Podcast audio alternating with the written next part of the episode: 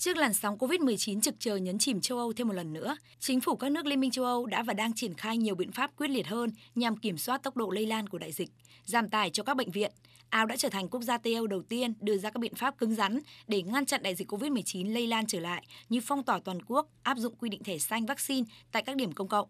Tiếp sau Áo, Cộng hòa Séc và Slovakia mới đây cũng đã ban hành quy định cấm người chưa tiêm chủng vaccine đến các địa điểm giải trí và dịch vụ từ ngày 22 tháng 11 sau khi các quốc gia này ghi nhận số bệnh nhân COVID-19 nhập viện cần điều trị tích cực tăng vọt, đặc biệt ở nhóm người chưa tiêm chủng.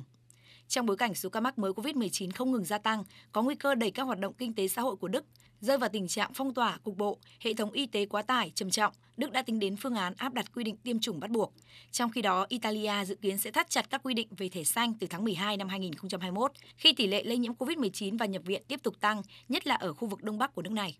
Với trung bình gần 10.000 ca nhiễm mới mỗi ngày trong tuần qua, Bỉ cũng đã buộc đeo khẩu trang tại những địa điểm công cộng đối với người từ 10 tuổi trở lên. Từ ngày 1 tháng 1 năm 2022, nhân viên y tế bắt buộc phải tiêm vaccine phòng bệnh, những người từ chối sẽ bị sa thải. Việc châu Âu một lần nữa phải triển khai các biện pháp quyết liệt trong phòng chống dịch đã tác động không nhỏ đến tâm lý của người dân và hoạt động kinh doanh sản xuất trong bối cảnh các dịp lễ cuối năm như Giáng sinh và đón năm mới sắp đến gần, một số người dân nói.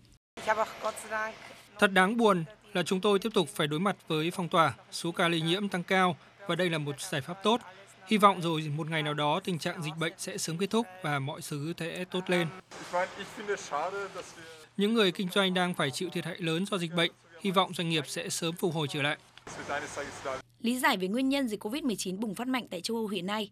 theo các chuyên gia có 3 nguyên nhân chính là thời tiết, sự chủ quan và độ bao phủ vaccine. Cùng với sự xuất hiện của biến thể Delta, sự chủ quan của người dân, thời tiết lạnh giá dịp này ở châu Âu khiến hoạt động tập trung đông người chuyển vào trong nhà, làm tăng khả năng lây lan dịch bệnh. Độ bao phủ vaccine thấp khiến nhiều nước tại châu Âu cũng đang phải trả giá đắt. Thống kê cho thấy phần lớn những ca nguy kịch sau khi mắc COVID-19 đều chưa tiêm chủng và đại dịch đang tấn công vào bộ phận này, đặc biệt là tại Trung Âu. Chỉ có 43% người trưởng thành ở Rumani đã tiêm chủng đầy đủ, trong khi đó tại Bulgaria, tỷ lệ tiêm chủng chỉ đạt 29%.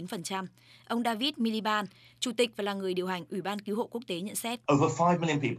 trên thế giới hiện có 5 triệu người chết vì COVID-19, nền kinh tế toàn cầu đang phải chịu một cú sốc thiệt hại hàng nghìn tỷ đô la. Chúng ta đang ở trong một tình huống tiến thoái lưỡng lan khi châu Âu đang phải quay trở lại các biện pháp phong tỏa, hạn chế dịch. Nguyên nhân một phần do tâm lý hoài nghi vaccine vẫn diễn biến nghiêm trọng, khiến nhiều quốc gia thậm chí chỉ có tỷ lệ tiêm vaccine chưa đến 5%. Trước diễn biến dịch phức tạp tại châu Âu, Trung tâm Kiểm soát và Phòng ngừa Dịch bệnh và Bộ Ngoại giao Mỹ ngày 22 tháng 11 tiếp tục ban hành khuyến cáo đi lại tới hai nước là Đức và Đan Mạch. Trước đó cũng có nhiều nước châu Âu nằm trong danh sách khuyến cáo đi lại ở mức cao nhất của Mỹ, trong đó bao gồm nhiều quốc gia ở châu Âu như Áo, Bỉ, Anh, Hy Lạp, Na Uy, Thụy Sĩ, Rumani, Ireland và Cộng hòa Séc.